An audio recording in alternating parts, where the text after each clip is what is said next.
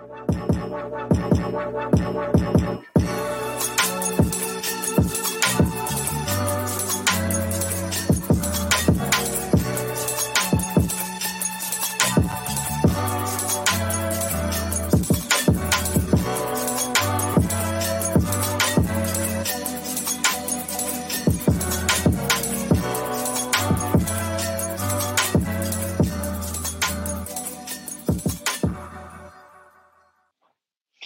Hello, hello, everyone. Thank you so much for joining us for this election eve edition of the Power Hour. Tonight, we're going to be talking with one of the mayoral candidates, Representative Ed Gainey, um, about his campaign. One of the things that he's looking forward to um, this at the close of the election season, um, his inspiration for running, and ways that people can um, get involved in electoral politics if they are interested in making a change in their local regions. Um, we also want to just talk about today. You know, we are about 24 hours away from the close of this um, primary election season. This is a reminder that if you are a registered voter, even if you are not um, registered to a, a, a, a, party, you are able to vote tomorrow for the ballot initiatives. Everyone who is a registered voter um, for this election cycle um, has something to vote for tomorrow. There are four statewide ballot initiatives in Allegheny County. There is um, one about banning solitary confinement.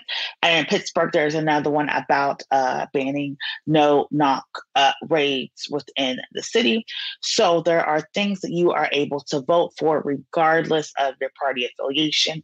In addition to uh, the candidates, we have our mayoral race, we have school board race, we have races for the Superior Court, Supreme Court, Court of Common Pleas, um, your sheriffs. There's so many different races going on. So please, if you're someone who is involved or cares about or believes in electoral politics, make sure you get out and vote. In addition, if you have received your mail-in ballot or you applied for a mail-in ballot, the only way you're supposed to be able to vote is by submitting that ballot to the election office. Um, if you have not done so yet, you forgot to drop it in the mail, as a reminder, you you have until um, close of the election, 7 p.m., to take your uh, mail-in ballot down to the election office. You can only return your own ballot if you are someone who um, is living with disabilities or needs or legally has someone signing paperwork for you. You do have to do a declaration, and they are able to drop your ballot off for you. But please want to make sure that every vote counts and that uh, no votes are thrown away due to technicalities. So please, if you have registered to vote, make sure you go out and vote. If you have your mail-in ballot, make sure you drop it off downtown at the Board of Elections office. If you have misplaced your ballot or you did not receive it, you may only be able to vote in person at your precinct through a provisional ballot. So you just want to avoid delaying or discounting your vote. So please make sure you go and drop your um, ballot off. And so we want to get right to the bulk of our program. Um, as you know, we have a mayoral race here in the city of Pittsburgh, and there is a uh, chance that if our next guest wins, he would be the first African American mayor that the city of Pittsburgh has. And as he is the one person who um, responded to our questionnaire, so for our mayoral audition, we are going to be having a, a, an in-depth conversation with Representative Ed Gainey about why his why he's running, his record, what he hopes to accomplish um, if he wins, and things that he is seeing around his neighborhood that he believes uh, can be changed and improved upon. You can ask questions um, in the chat on our Facebook and YouTube uh, streams. We do ask that you be respectful um, uh, uh, of yourselves and each other. No matter what happens tomorrow, we still have to be in community together. So please um, remember that when you're engaging on social media. And without further ado, we're going to bring in Representative Ed Gainey, who's going to talk about um, his campaign. So, with that, welcome, Representative. Thank you. Thank you for having me this um, evening. Um, thank you so much for joining us. You know, it's it's the the last 24 hours of the campaign. We know the real work starts tomorrow.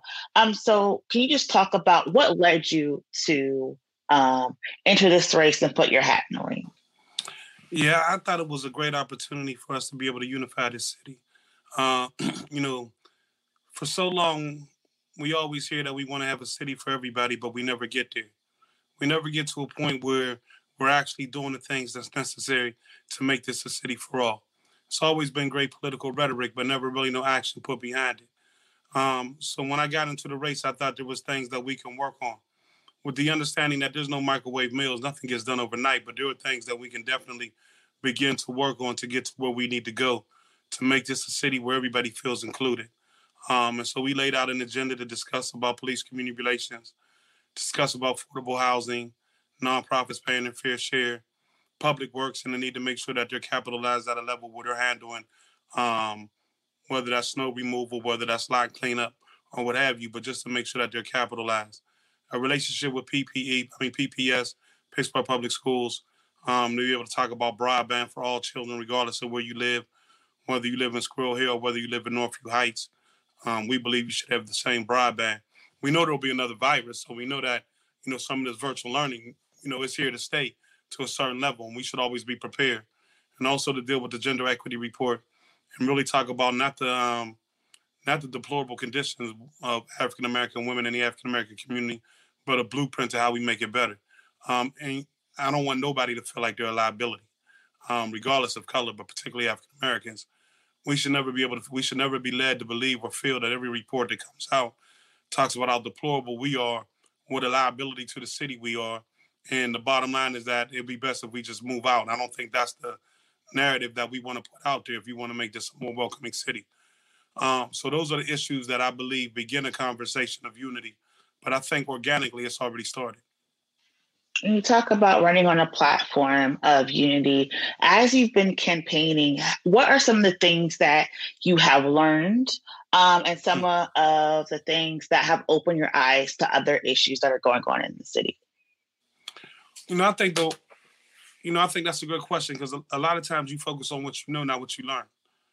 Um, so me personally, let me let me speak personally first. Um, I think I learned how to deal with getting up every day um, with the understanding that you have to go through something to get something. That you know nothing's going to be handed to you. It's about the work that you put in, and it's about hard work and dedication every single day and letting the challenge be can you get up every day and do it? Can you get up every day and do it whether you feel like it or not, whether you're tired or not? Um, can you get up and do it? Do you have that much passion and love in you to be able to get up and do it? So personally, it was a personal challenge that every day I get up, I got 24 hours in a day to make it happen. I got to be able to learn something new. I got to be able to talk about what I feel is necessary to unify this region. So, from a personal standpoint, a personal conviction, it was just me finding out how I can bring out the best of me every day, um, and being able to walk through whatever the day brings.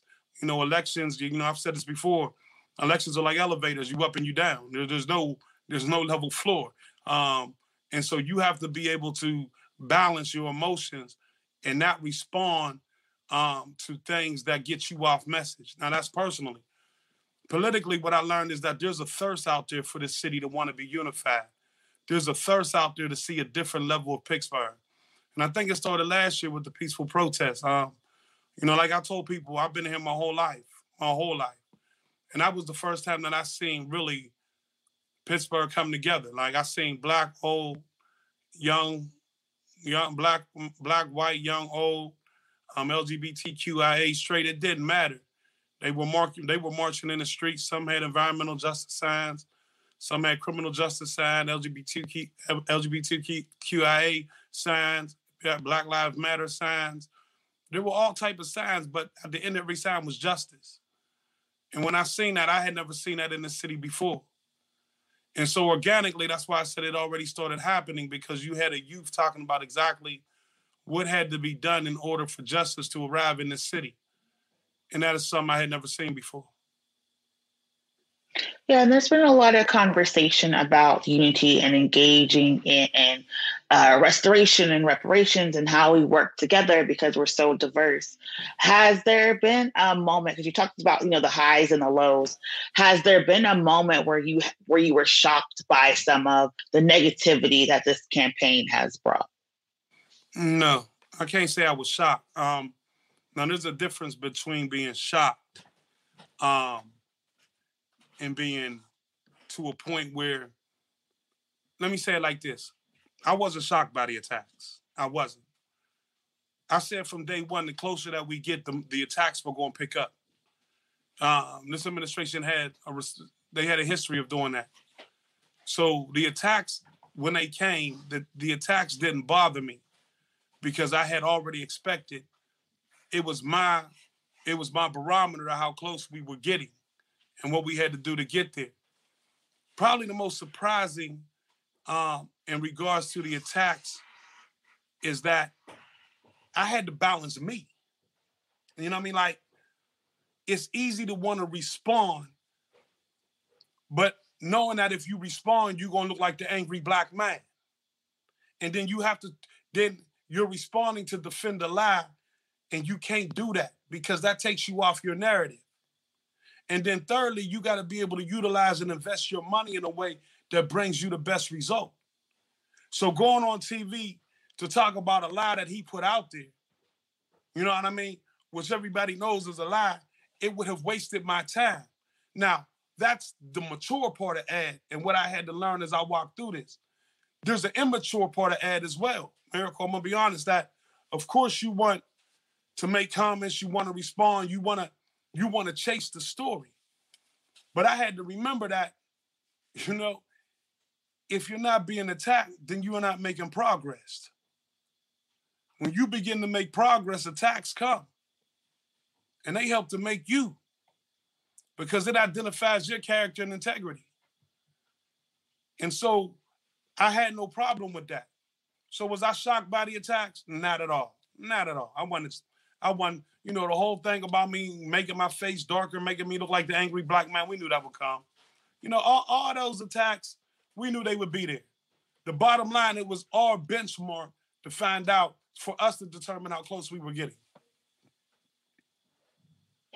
Yeah, and a lot of times people talk about, you know, the city, you mentioned it earlier about the negativity and the disparities that face Black people. But there's also this call out that Black people have to stay in Pittsburgh and change the way Pittsburgh organizes and the way Pittsburgh operates.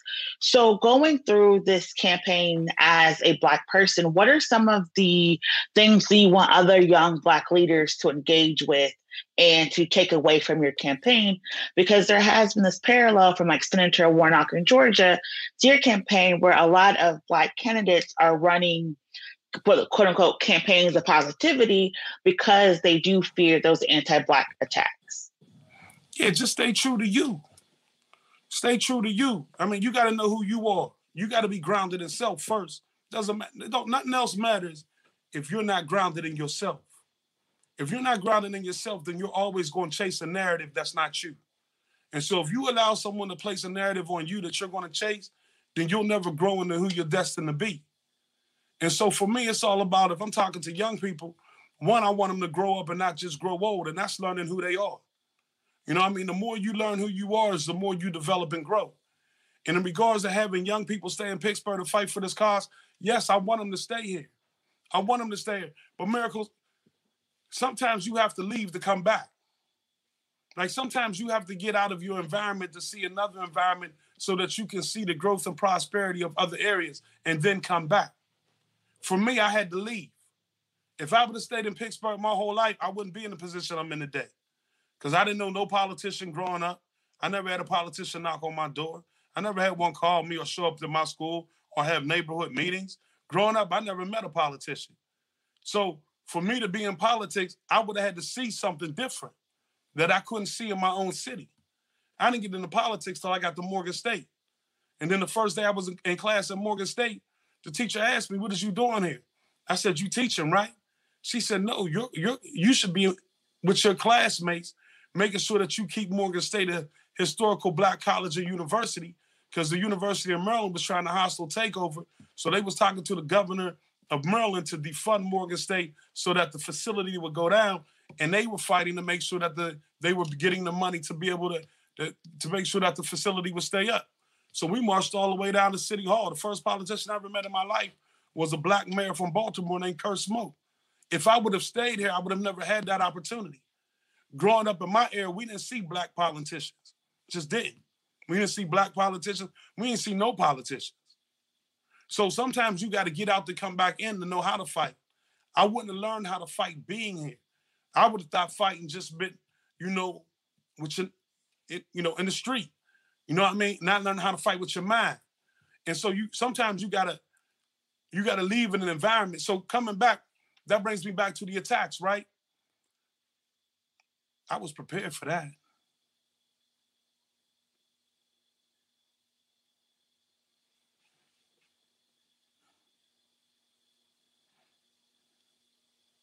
So uh, I, I think that's very important that you were talking about being able to see and, and being prepared for the attacks. I will say there has also been people have, you know, actual criticisms or questions about campaigns and stances. Now I want to talk to you about um, uh, some of those at this point. Lot, there's been a lot of conversation over the past few years about gentrification and, and affordable housing uh, about affordable gentrification and affordable housing um, in Pittsburgh. What is your stance, and what are some of the solutions that you think your team will be able to bring to Pittsburgh when it comes to affordable housing in the city? I believe we got to pass the exclusionary zoning law. That way, you that way you ensure that any project that comes in front of in front of the city is already has affordability embedded into it. Um, and whether that runs the AMI between 20 to 80 percent affordability would have to be embedded into it already. So you wouldn't have to worry about people being um, gentrified or displaced or forced out or pushed out. Because inclusionary zoning ensures by zoning that if you have a citywide, that every develop, every housing development that comes in front of you, there has to be a there has to be a percentage, a high percentage of affordability already embedded into the project. So that's number one. Number two is that we know that the agenda that's set for development is set by a mayor whatever that mayor wants to do in regards to development agenda, that's what they're going to push. My agenda, my development policies is going to be based on people and based on who lives in that neighborhood and what's good for that neighborhood. And that's why I said we got to pass inclusionary zoning to ensure that affordability is already embedded into the project. And so when you're looking at, at the at the law and what the mayor's office can do, what are some of the things that you believe have been misstepped by this current administration, and how would your um, administration work differently?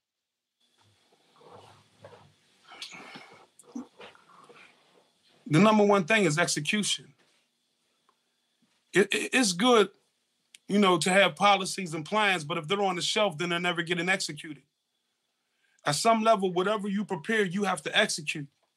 You have to have a plan that you're willing to execute and then be able to measure it so that you can give reports to the public to be transparent in regards to what's going on. This administration right here are good at the first part. Their plans, they'll create plans, but their plans on the shelf.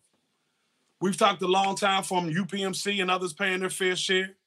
We've had a long conversation about police community relations. We've had a long conversation about how we uplift the African American community. None of that has occurred. We know how to lift, uplift the, up the African American community. It, it, it's not that it has to be a plan, it just has to be executed. The difference between me and this mayor is that I'm an executor. I want to get it done. I'm known to say if I'm going to do something, I'm going to do it. I'm known for that. And so for me, it's about creating a plan, but also executing, not putting it on the shelf. You can't unify anything by a plan that's on the shelf. You have to be able to execute and get things done. And you have to be able to do it in many arenas and be able to measure it so that you can be transparent with the public and give a public a report of exactly where we're at. So then that way there's no lies and alibis, there's only truth. And the truth will be reported because you can see for yourself where we're at every quarter. Every quarter, every one of my platforms will be measured, and I will allow the public to know exactly where we're at whether that's with police community relations, affordable housing, um, nonprofits paying their fair share, my relationship with PPS, um, the gender equity report, and public works. I, I, we have to do that. That's how you be. That's how you engage the public. So it's not just about me saying, "Wow, we made this wonderful plan and don't nobody know about it, or no one heard nothing about it, or no one heard the results from it." But it's actually creating a plan to where we can execute so that you can see for yourself by the measurements how far we've come or, far, or, or how far we haven't. But the reality is we're transparent on action. Perfect. And that segues into my next question. And you mentioned it just briefly. There has been a lot of discussion here in Pittsburgh about nonprofit corporations, and I will use you know that term very loosely, um, like the PMC not paying their fair share in taxes. How is your administration going to approach this issue? Because a lot of people want nonprofits in the region because they provide support and investments for jobs, but they also um, do not currently pay uh, a proportional tax rate. So, what is your proposed solution um, to get nonprofits to pay more um, in, in, tax revenue? You know, power concedes to nothing. Um, if we were just going to have conversations that provided us an opportunity for nonprofits to pay their fair share, miracle that would already happen. That would already existed. I mean, you know, they're the biggest landowner, the biggest employer. You should have to pay their fair share. It's estimated that if they paid their fair share of taxes, that'd be an extra 40 million to the city of Pittsburgh. You wouldn't have needed a park tax. You wouldn't have had to put that on the back of the residents. You would have had everybody paying their fair share. We could have took care of parks with that, roads with that, bridges with that. That could have been seed money and investment money for a lot of activity. You can't grow a city if everybody's not paying their fair share. You can't grow a city. It's impossible. And I'm talking about a billion dollar, not a million, a billion dollar nonprofit. And so, you know, if you know we have to go to court, then that's what we have to do. And you hear people will say, "Well, Ed, that might get caught up in litigation. It may be a long time," and that's true. Whether it ends in my term or the next term, it doesn't matter. We got to begin something to get them to pay their fair share. If conversation alone was going to get them to pay their fair share, miracle, it would already been done. There's a reluctancy there, and I don't understand why. You're a billion dollar nonprofit charitable organization. Billion. There's no reason why you you you, you shouldn't want to pay your fair share to the city of Pittsburgh. There's no reason why we can't talk about how we reduce disparity between blacks and whites in this region when we got the best medical facility in the in the world almost. There's no reason. But it has to take the will to be able to say, hey, listen, this this is not what needs to happen. And so at some level, if it starts under me and, end, and ends under me, great. If it starts under me and ends under somebody else, at least we started something to address the tax status to find out if they can pay in the court of law. Thank you for that. Um, we were talking about, you know, legislation, litigation, and legislation, and I want to move on to policing because that is another area that creates a lot of litigation. Um, we know that in Pennsylvania, the state legislature um, makes a lot of the rules, but as a mayor, what are some of the ways that you're able to create change when it comes to policing and advocate uh, for different uh, policies, procedures, punishments. What can a mayor do when it comes to policing? And what is your plan um, to address uh, policing and brutality within the city? You know, we can't hide behind Act 111 because at the state level, as long as you have Republican control of the House and Republican control of the Senate, it's going to be real difficult to get Act, Act 111 passed. That's number one. So we can't hide behind it. If you want to change the city, you got to have zero tolerance when it comes to racism. And if a cop and if a cop displays or displays any type of racism, they have to be fired. You have to send a message. And so, yeah, they can use Act 111 to go to arbitration, but then that's something that the FOP is going to have to determine whether they want to do. Because see, if you want to fight for a police officer who swore to uphold the law, who swore to, who swore to obey and honor, but got racist comments on his Facebook page, whether it's private or public, I really don't care. Has made negative comments about people, about communities. Is that the police officer you want in the street?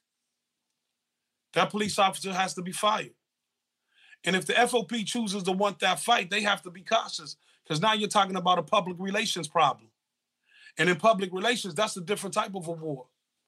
Because now you get to define yourself.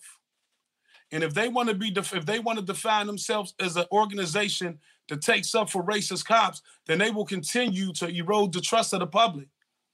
We can't tolerate racism and think that things are going to get better.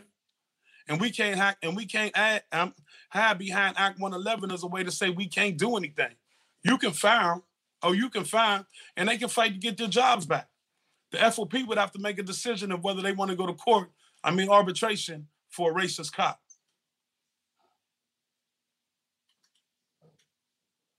Thank you for that. And you're talking about some of the uh, potential obstacles to some of the changes.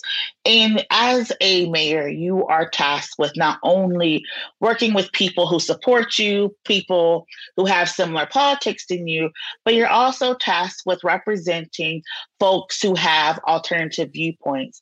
How are you going to engage your critics? How are you setting up your office to learn from people who have different different viewpoints than you? And how will you create a, office of openness so that people can call you in if and when you make mistakes?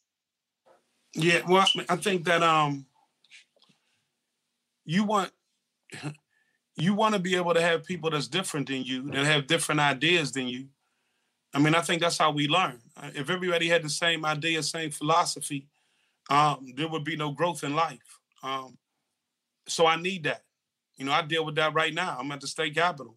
Republicans, some of them as far as right as Donald Trump.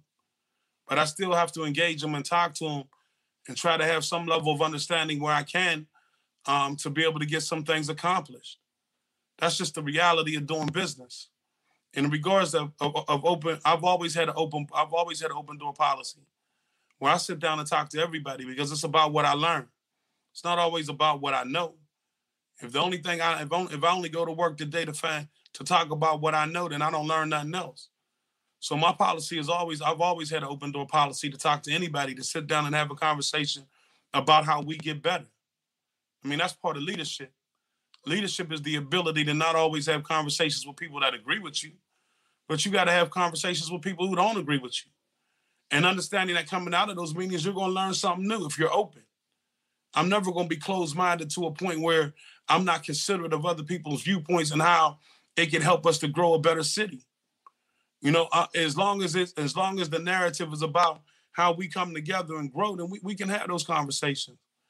I mean, I'm not going to want to have a conversation of of how we uh, are so different that at the end of the day, we can't work together.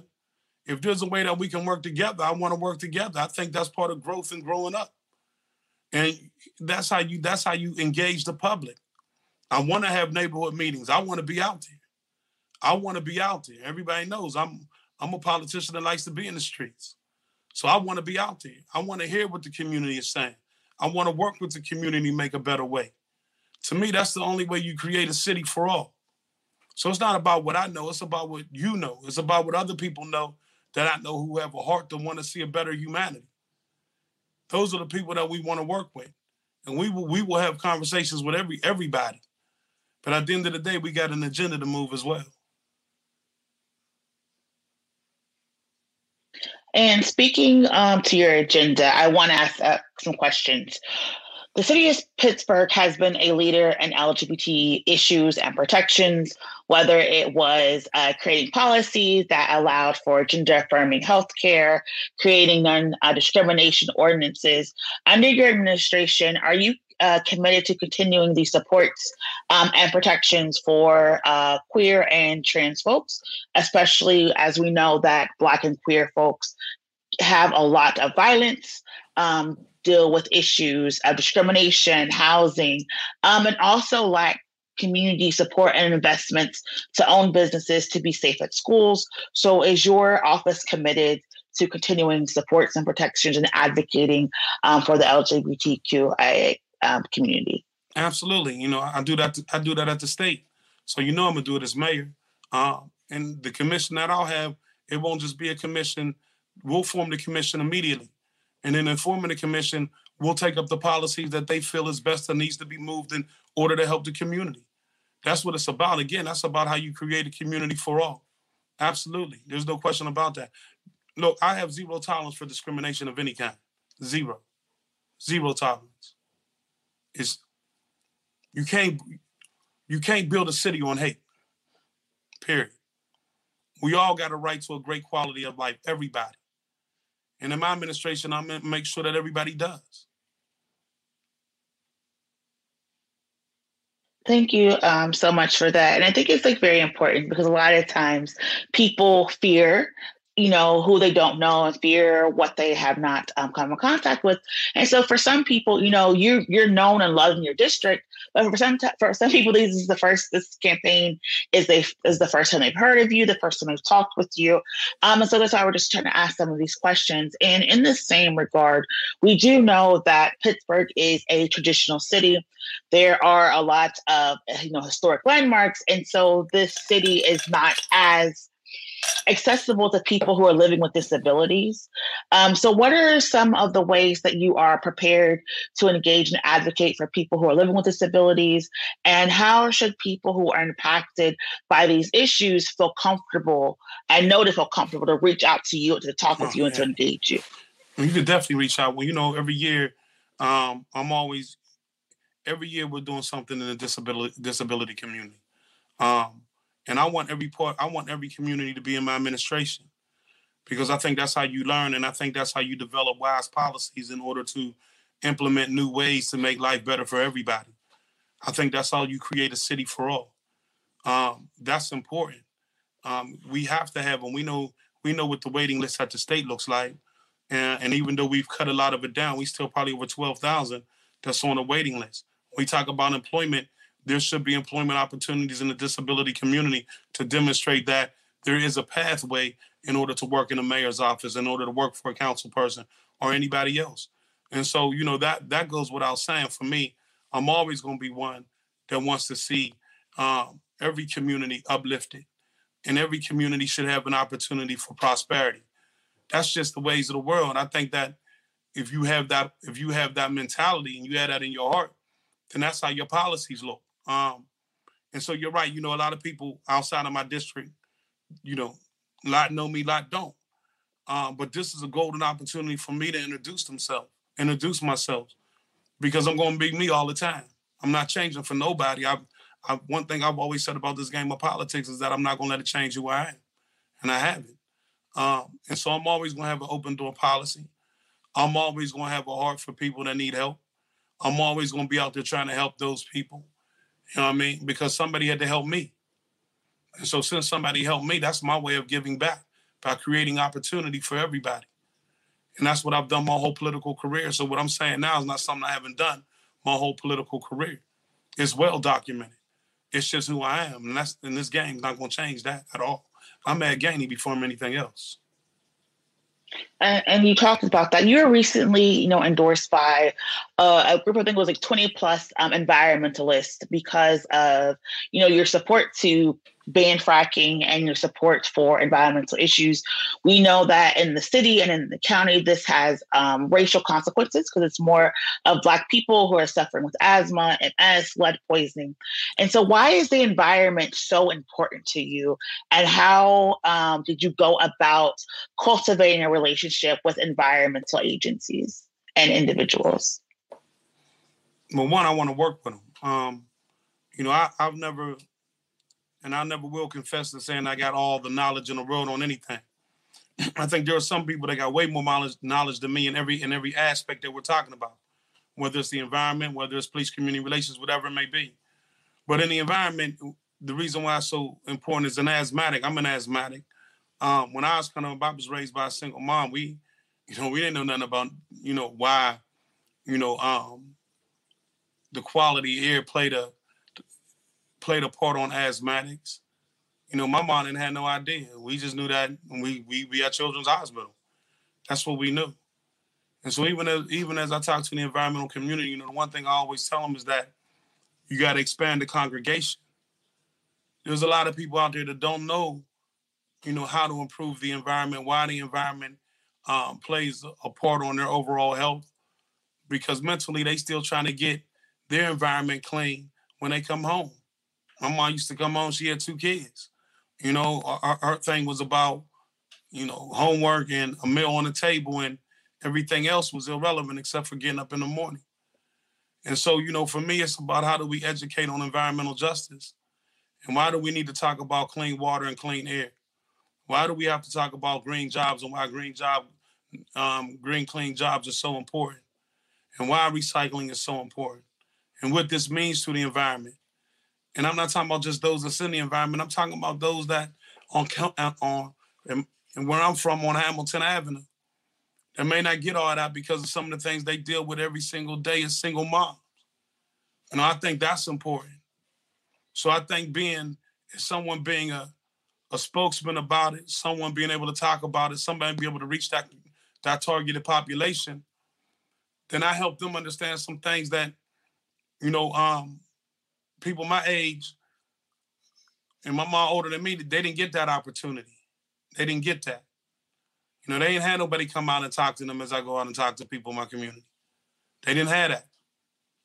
And I think the more that we had that and the more that we can connect um, clean green jobs to Western Pennsylvania, more particularly Pittsburgh, we create an infrastructure into low income communities where we can get them working on these jobs, then I think that's a threefold, right? One, they making money. Two, they being educated. And three, their mind is changed because they're learning a whole new they're learning a whole new environment. And now they can be more responsible in the environment because they understand it because they're making money from it. That's important. And so I think that we still have to work about how we finance deals here to get certain certain um, industries here, like solar farms and things of that sort. And I think that's where it goes back to what I said earlier, working with environmental groups to talk about how we do it, not just from an advocate point of view, but from a finance point of view. We got to finance deals. And so there's a lot of people out there that got that wisdom and knowledge that is greater than mine. And it's only them that can help me make it make it happen in Western Pennsylvania, Allegheny County, or the city of Pittsburgh. I appreciate um, that response. And talking about, you know, learning, I know you were talking with um, Nick from Black and Educated, and you were saying that, you know, you didn't even understand at some point that learning was a job and a responsibility that you were supposed to do. You know, you just thought you had to get through high school and, and, and like make it out. And now you you understand the importance of learning and, and engaging. What are some of the ways that you're you think that as a mayor you can advocate for the Pittsburgh public school system and advocate for students and parents who have uh, family members and loved ones within the Pittsburgh public schools. Obviously, it's outside of your jurisdiction, but what are some of the ways that you think the mayor can support, you know, local public education? Yeah, um, Miracle, that's a good question. Um, so, I mean, the well, so, so, so there's two strategies, right? Um, one strategy is talking about how we can repurpose some of our city buildings to be after school programs because you do want to keep kids in structured programs. You want to make sure they're in structured programs because if they're out of the street, then they're in safe places.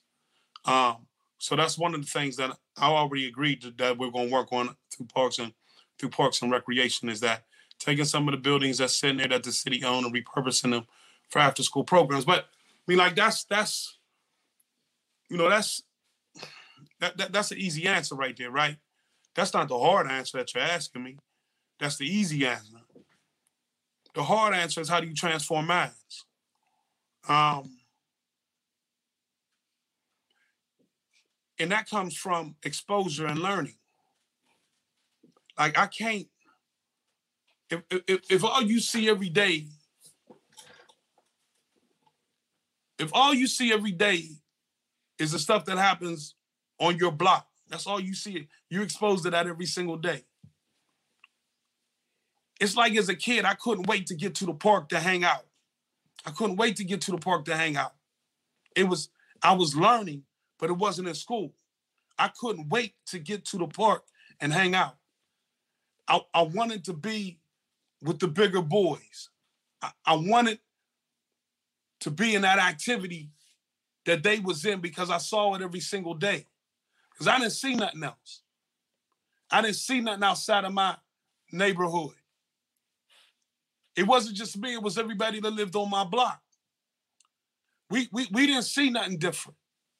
So I couldn't dream about being anything different than what I saw, than what I saw every day. The allure of that, the calling of that, every single day.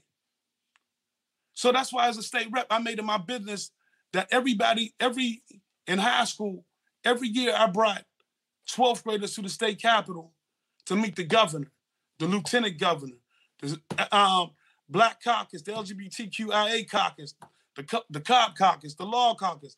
All I brought them to Harrisburg because I wanted them to see something bigger than what they see every single day. See, if if I can expose you to a greater greater quality of life, I can make you dream. But if all you see every single day is the same song, the same song.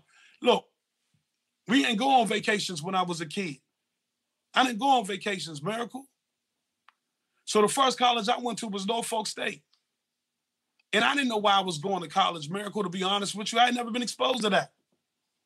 So I went to Norfolk State. I mean, just to be honest, you know, I got down there. Um, um, you know, they they they, they took me to Virginia Beach.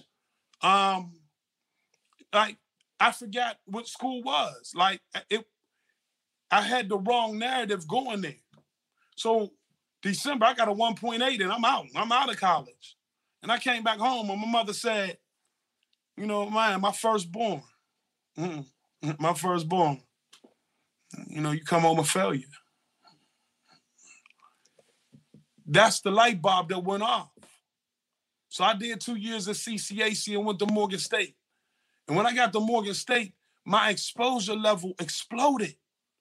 To meet a black mayor, to meet Kweisi Mfume, to meet these people, to, to see black businesses, black politicians, to, to see a mayor fight to keep a school, a historical black college and university. To understand that these people come from the same dirt I come from, but look what they're making out of their lives. To understand the power of learning, not just education, but learning. Learning every single day how to grow into your destiny learning every single day how to get better. Without my journey, I don't get here. And it wasn't all about education, though I believe it's important. It was also about what I was exposed to and what I had to go through to be exposed to something of a greater quality of life to get me in a situation where I wanted more out of life. I didn't just want to grow old, I wanted to grow up. And that only comes from learning every single day. My motto my motto, my motto now is you got 24 hours in a day. If you wake up with knowledge and you go to bed with that same knowledge, you didn't do, you aborted today. I don't want to lose a day. I want to learn something every single day because that helps me grow up. So the first part of your question is, I'm not saying it's easy in terms of, oh, of course you got to find out how to to appropriate the money. The line item got to be right. You got to invest in the right buildings. You got to have it in the right neighborhood. You got to determine whether you're going to lease it out or whether there's going to be funding to help lease it out so that these communities groups can have a place to go. That yeah, you got to create that. You, you got to be able to create. But that, that's the easy part. The second part to your I'm not saying it's easy, easy. What I'm saying is you got to work at it. But the second part of your question is how do you expose our kids to a greater quality of life? How do you show them new things so that they want so that they can dream of being more than what they are today. That's that's the difference. You know, that's the difference.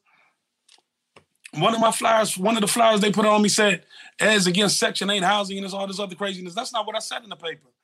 What I said is that you got to be exposed to a greater quality of life. You got to get out that, you got to get out of there and get exposed it. You can come back. Yeah, I came back and helped everybody that I could. But you gotta you gotta expose yourself to something greater than what you know. It's the only way you grow. I don't know no other way. Thank you for that. And I um, want to ask and also um, request that when we're talking about exposure, we do know that there is specifically a lot of people who've made mistakes. You know, as Terry Miner Spencer says, people with colorful backgrounds, um, and who who are you know um, a lot of young youth. And so, will you commit, if you are elected, to allowing these um, young youth, young Black men who have records to work in your office, to page in your office, to intern in their office, to um, complete their volunteer um, hours in your office so that they're able to have someone who A knows that they're not a failure and B they can have that exposure to learn and, and engage and, and potentially become the next Ed Gainey. Miracle, right now in my office, we allow we allow those that got community service to work it off. Right now. So you know I'm gonna do it as mayor right now. Because if I put you in a different environment, I'm gonna make sure if I can get you in a different environment, it's not my job to water the seed, it's just my job to plant it. So if I can get you in a different environment, then yeah, we got opportunity. We got opportunity. I do that right now. Thank you. Thank you for that. And I do want to talk, you talked about like learning and exposure. One of the criticisms that some of the labor unions have leveled against you is this e-verify vote um, in 2008. There, you know, there's been a lot of conversation back and forth. What do you mm-hmm. want to say to the immigrant community, to the immigrant organizers who may not know you, who may not have a close relationship with yeah. you, but are just very passionate about this issue. Um, what do you want to say about your track record or or the future of how you would address immigration issues um, as mayor? I want to work with them. There's no question about it. I want to work. I want to push, and whatever I can do to help, I want to help. Um, outside of my e-verify vote, and I took the vote, so I'm not gonna sit there and you know say I didn't take it. Um, I have a great record um, when it comes to immigration, a great record. Um, that vote right there was was a difficult vote. I'm not gonna sit here and lie to nobody. Um, you know, I'm always been transparent, but I want to work with the immigration. That's why I joined the welcoming caucus so that I can get more up to speed, have more information, have more intelligence about just how we can make it better. Um, that's my commitment to you. My commitment is that my promise to you is that I'm gonna work to make it better in this city and I'm to work with you to do it. That's my commitment. And watch and see. I will do just what I say I'm gonna do. Um, I've never been one to shy away from anything. I've never been one to make promises I can't keep. That's my promise to you. I'm gonna show you. I'm gonna go first so I can show you. So there'll be no questions about where I stand. Like I said, my record on immigration is good. I took I, I did take that vote. And I'm gonna sit there and lie. That's the reality. But here's my promise to you. My promise to you is I can I want to work and I want to make sure that I'm doing everything that you feel is necessary to improve the quality of life in the immigration community. That's my promise. Thank you.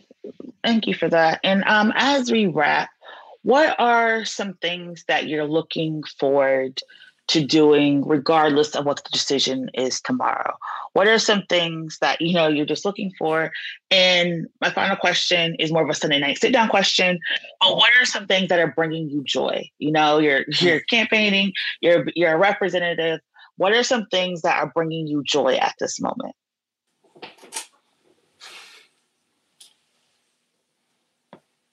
mm. so the first part um I'm gonna keep advocating for all that. I'm, you know, me talking about police community relations, affordable, all that stuff. You know, I, I didn't just start talking about it because uh, I'm running for mayor. I, I've been talking about this stuff from day one. So I'm gonna keep doing that um, as from an advocacy, policy situation. I'm gonna continue to do that. Um, I'm gonna continue to fight for justice every day. Every day. Every day I get up, I'm gonna fight for justice. I'm gonna fight for the things that I didn't have. Every day. I do it every day. And so for me, you know, um, fighting to make society better is what it's about.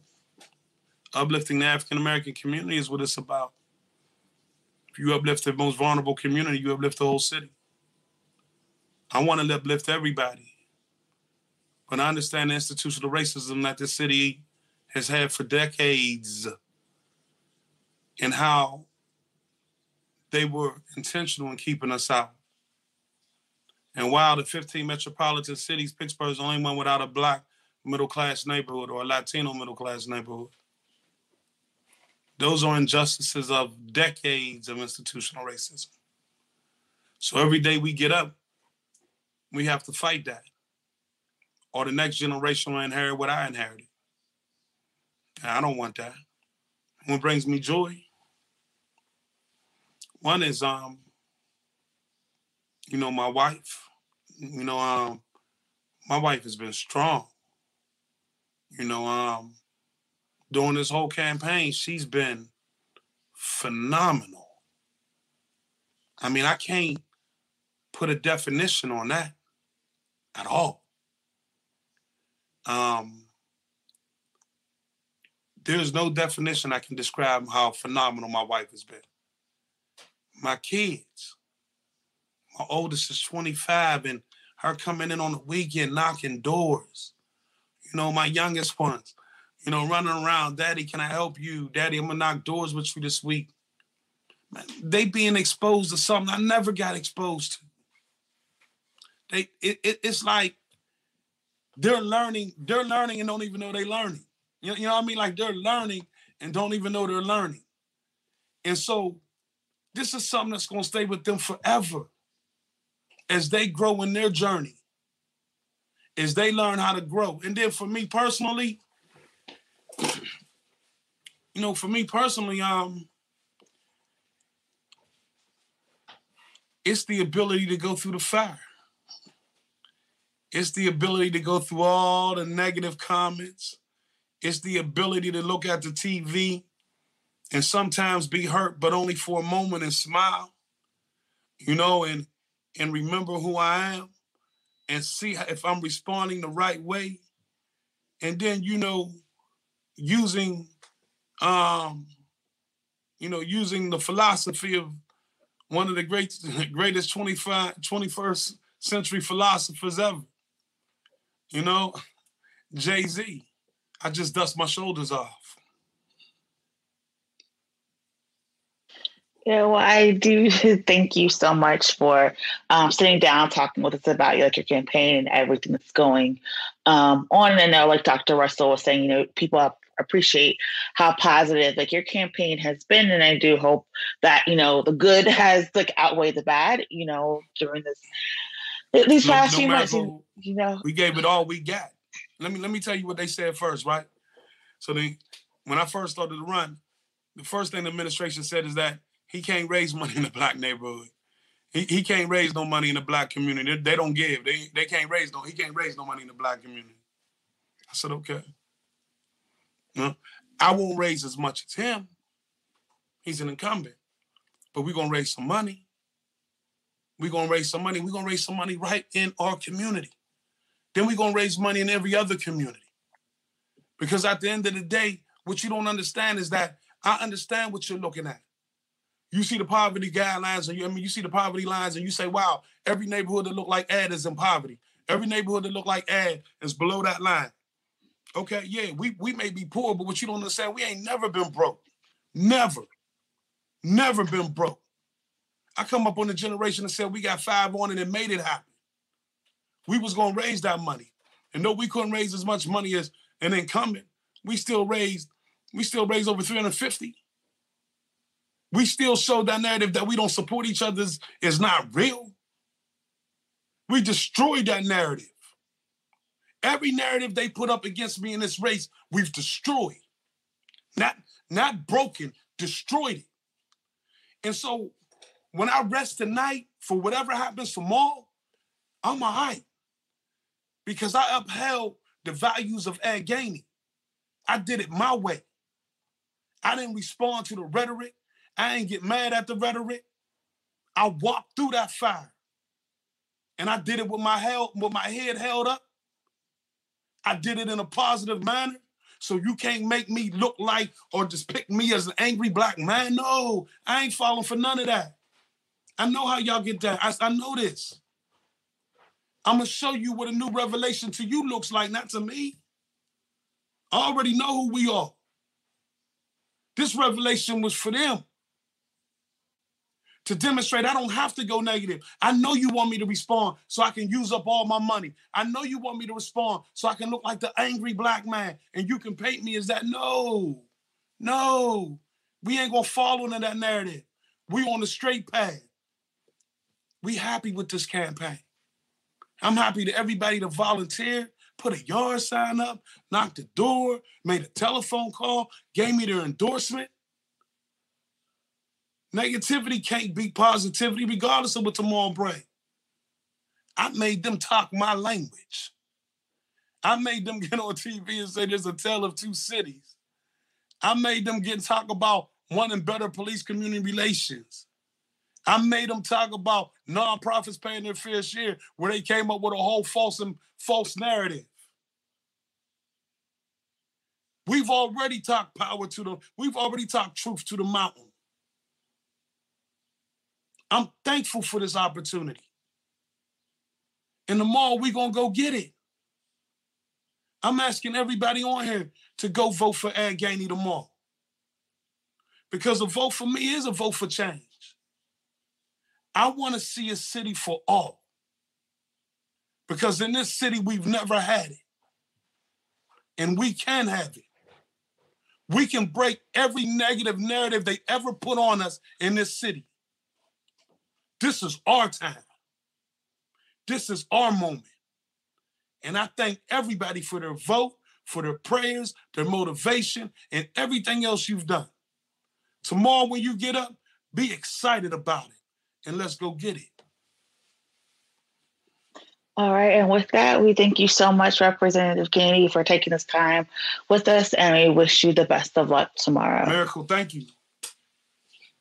Of course, of course. Thank you, thank you. Um, and like Representative Gainey said, tomorrow is election day. Um, I know it seems like these election cycles uh, never end, um, but you know, tomorrow is election day here in Pennsylvania. Again, like I said at the top of the hour, if you are a registered voter, it does not matter what party affiliation you are, there are four ballot, um, statewide ballot measures and two um, local initiatives that are happening here. So if you're in the city of Pittsburgh, you're going to be voting for six um, ballot measures.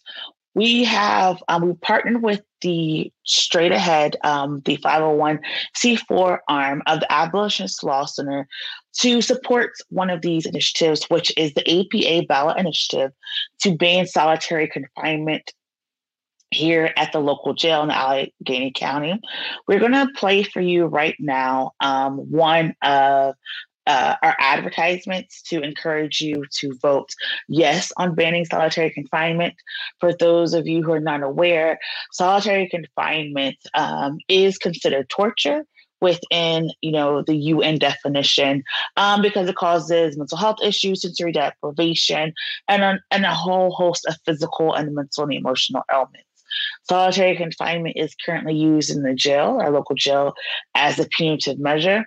Um, is also in the past been used to separate people who were gender nonconforming, people who were trans, um, people who were thought to be um, a liability, people who needed protection, uh, people who were having separate, who had separations, and so we want to make sure that we are being proactive um, and, and, banning this horrific practice within um, our jails. And so John is going to show one of the videos, a testimonial, a quick uh, a minute uh, video about what is going on so that we hopefully will pass um, this measure tomorrow and we will no longer have this horrific practice going on within um, our community. So we're going to uh, play that for you now.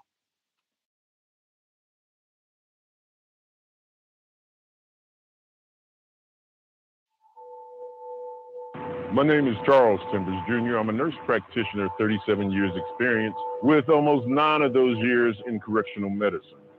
What I have witnessed is solitary confinement at the Allegheny County Jail is devastating. Solitary confinement has been proven through documentation and research that it causes a lot of adverse effects such as anxiety, paranoia. It enhances the patient's psychosis a lot of individuals in solitary confinement are there because of mental health issues. Instead of addressing those mental health issues, they just put them in solitary confinement. My personal experience as a nurse practitioner at the Allegheny County Jail was devastating. Recreation, you would walk up on solitary confinement and see individuals in cages. And as an African American male, that was very sensitive for me. On May 18th, you have an opportunity to bring about change. Vote yes to end solitary confinement at the Allegheny County Jail.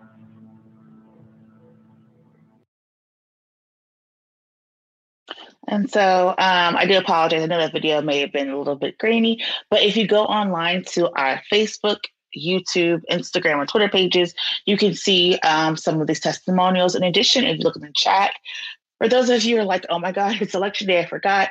Who do I vote for? Who should I vote for? What is even on the ballot?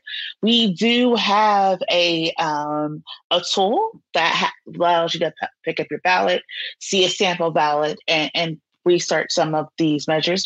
We also have a candidate scorecard. So if you go online to our um, social media, you'll be able to see that. In addition, this is breaking news. We are going to be launching our website soon. Um, so you will also be able to go online to our website and look at these scorecards, look at this information as well. So again, I thank you all so much for tuning in um, to the Power Hour for this Monday. Do not do not fret. The One Hood Media Network has even more programming for you. Tomorrow, what Black Pittsburgh needs to know is going to be talking about the election as well. Have some great guests going to be popping in and out, giving the predictions, talking about some policies we know that in the world of white supremacy, supremacy never sleeps, but neither do we. So, Wednesday at 6 p.m., we're going to be having This Week in White Supremacy, talking about a whole host of issues and things that have happened, like uh, representatives talking about people darkening his skin and mailers. So, we're talking about you know racism and what you can do to combat combat racism and be anti-racist on Thursday, we're all stressed out. It's been a lot. We want you to protect your mental health. So we have on Tilt, you know, a mental health podcast with Mama Brown and Dr. Julius Boatwright. These are some at, at Thursday at noon. So we're just talking about ways to preserve your mental health, protect your mental health, and support and engage because May is Mental Health Awareness Month. So we're going to be talking to some mental health providers about resources and opportunities for you and your loved ones to support and protect your mental health. We have programming all the time. And so we hope that you tune in to the One Hood Media Network. I will let you know that next week our offices will be closed. So a lot of our programming will be on pause as we take a moment to refresh and recharge so that we can be the best advocates and uh, programming and executive producers for you. So we will be on break next week, but we look forward to seeing you back after the election and good luck for everyone running tomorrow. We do have um, our endorsed slate of eight candidates. And we do have our candidate scorecard so that you can go back and look and see who you're voting for. And with that, I hope you have a great evening. Thank you so much for tuning in to our Power Hour. Have a great night.